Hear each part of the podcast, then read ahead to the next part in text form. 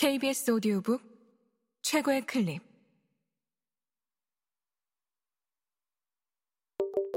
KBS 오디오북.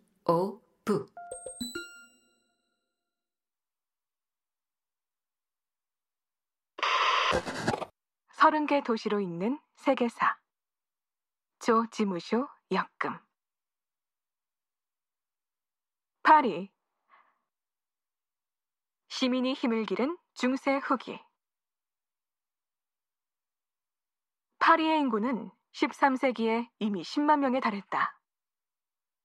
1302년에는 성직자 제1신분, 귀족 제2신분, 평민 제3신분의 대표들이 모여 세제 등을 논의하는 삼부회가 처음으로 노트르담 대성당에서 열렸다. 평민 대표도 당당히 참여하게 된 것은 상업이 크게 발달했다는 사실을 반영한다. 왕실 및 귀족을 거래 상대로 하는 모직물 상인, 귀금속상, 금융업자 등 정치적으로 유력한 거상이 늘어난 것이다. 직종별 협동조합인 길드나 교회의 소속의식을 가지면서 시민들 사이에서는 혈연이나 지연에 속박되지 않은 개인주의적 기질이 생겨났다. 이를 뒷받침하듯 당시에 여성이 상점 주인이나 의사와 같은 직업을 가지고 세대주가 된 기록도 많이 발견되었다. 1328년에는 카페 왕조가 끝나고 발루아 왕조가 시작되었다.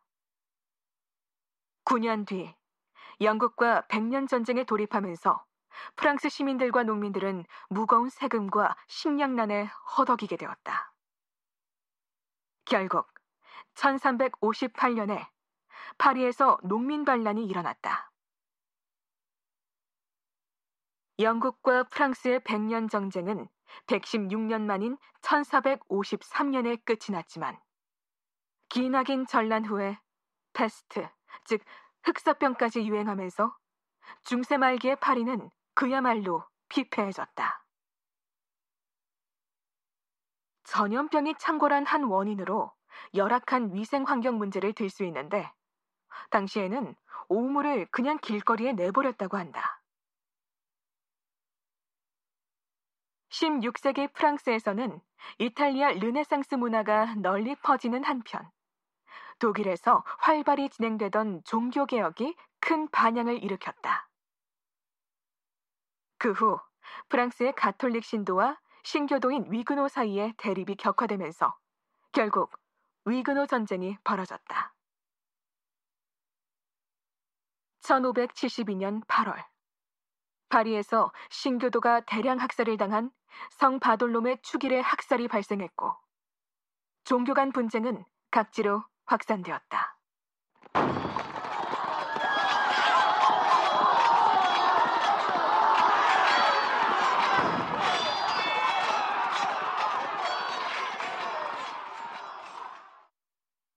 파리에 머물지 않았던 국왕. 정쟁 때문에 암살당한 앙리 3세의 뒤를 이어 1589년에 앙리 4세가 부르봉 왕조를 창시했다. 앙리 4세는 이전부터 공사가 진행되던 시트섬 서쪽 끝과 오른편 강가를 잇는 석조다리, 폭네프, 즉 새로운 다리를 완성시켰다. 또 루브르 궁전의 동북쪽에 루아얄 광장, 지금의 보주 광장을 만들었다. 그는 이에 그치지 않고 파리시의 위생 환경 개선을 위해 상수도를 정비했다.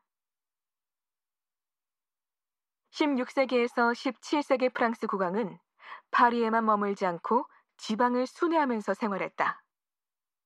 각지의 시민에게 왕의 모습을 보여주며 방문지에서 세금을 거두기 위해서다. 1643년에 즉위한 루이 14세는 자주 정변이나 전란에 휩싸이던 파리를 어릴 때부터 기피했다.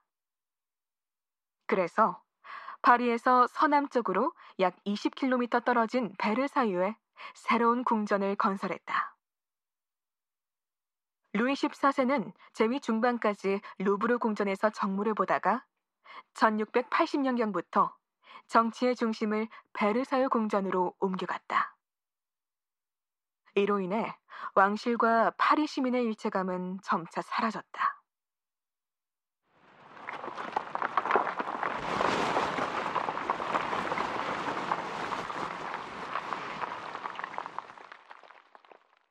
파리에서는 1670년에 성벽이 헐리고 루브르 궁전의 서쪽 끝부터 북서쪽으로 이어지는 샹젤리제 거리가 완성되었다. 이듬해에는 국립극장 파리 오페라자가 문을 열었다. 국왕이 없는 파리에서는 부유한 시민들 사이에 자유로운 사회 분위기가 정착했다. 특히 많은 예술가와 학자가 모여 의견을 나누는 자유로운 토론 문화가 형성되었고, 왕후, 귀족과 교회의 권위를 부정하는 볼테르와 루소의 계몽 사상이 확산되었다.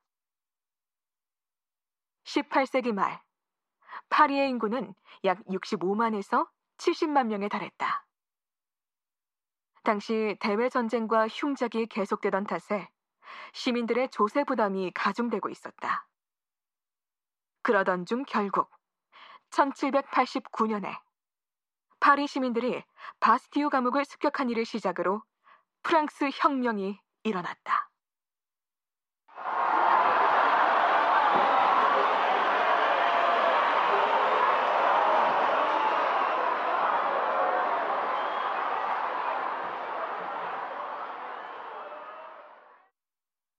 삼부회의 평민 대표를 중심으로 한 국민회의가 실권을 잡으며 부르봉 왕조는 무너졌고 1792년에 공화정이 선포되었다. 이는 제1공화정이다. 의회가 있던 파리는 다시 정치의 중심지가 되었고 구체제의 산물이 된 교회와 귀족의 저택들은 파괴되었다. 이때 루브르 궁전은 박물관으로 바뀌었다.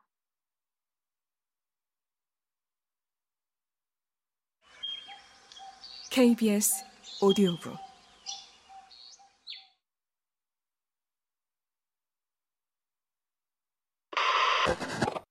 나폴레옹 3세의 치세로 완성된 도시. 프랑스 혁명 후 파리에서는 급진 세력과 왕정 복고파에 의한 정변이 반복되었다. 최종적으로 혁명 정권과 적대국들을 물리친 나폴레옹이 권력을 장악하고 의회의 지지를 얻어 황제에 즉위했다. 이로써 1804년에 프랑스 제1제정이 시작되었다. 2년 후 나폴레옹은 오스트리아와 러시아와의 전투에서 승리한 기념으로 샹젤리제 거리에 개선문 건설을 시작했지만 완공은 그의 실각 뒤인 1836년에 이루어졌다. 1814년에 나폴레옹이 실각하자 부르봉 왕조가 부활했다. 하지만 왕조는 1830년 7월 혁명으로 다시 무너지고 이펀 군주정의 오를레앙 왕조 7월 왕정이 시작되었다.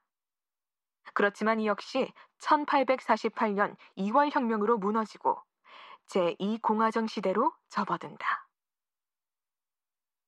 같은 해 12월 나폴레옹의 조카인 루이가 대통령으로 당선되었고 2년 후에는 국민 투표로 신임을 얻어 황제, 즉 나폴레옹 3세로 즉위하여 제2제정을 시작했다. 그 사이 1837년에는 파리와 생제르맹 앙레 사이에 철도가 개통되었다. 당시 파리에서는 인구 급증으로 인해 도시의 위생 환경 악화가 우려되고 있었다. 이에 나폴레옹 3세는 센주의 지사 오스만에게 대규모 재개발, 파리 개조를 맡겼다. 오스만은 먼저 노후한 건물과 과거의 혁명 때 시민이 바리케이트를 쌓았던 좁은 길을 허물었다.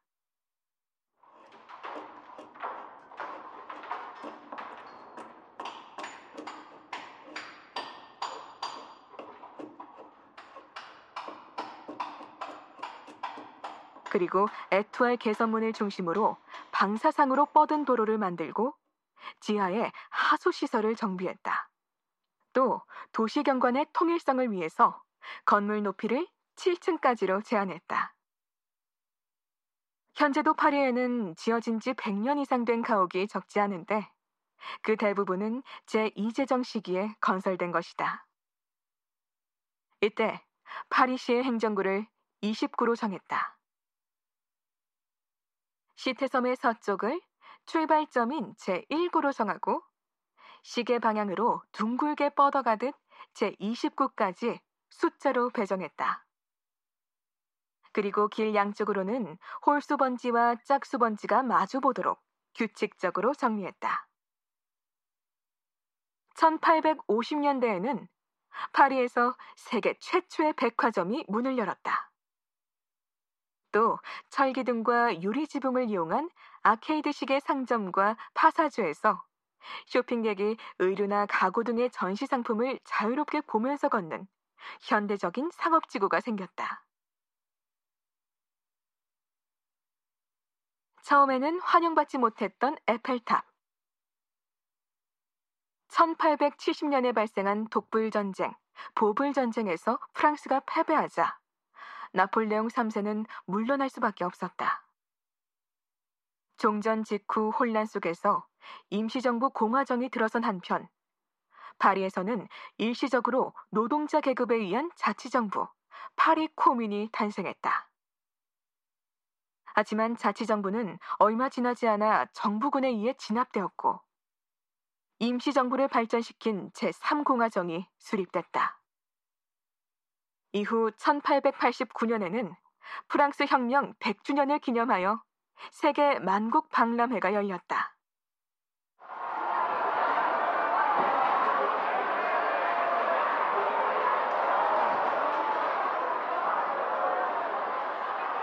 이때 칠구의 센 강변에 높이 300m가 넘는 에펠탑이 세워졌다.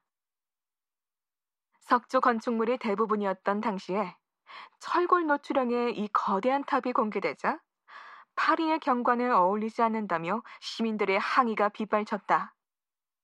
하지만 이 탑은 점차 관광 명소로 자리 잡으며 사람들에게 인기를 끌게 되었다.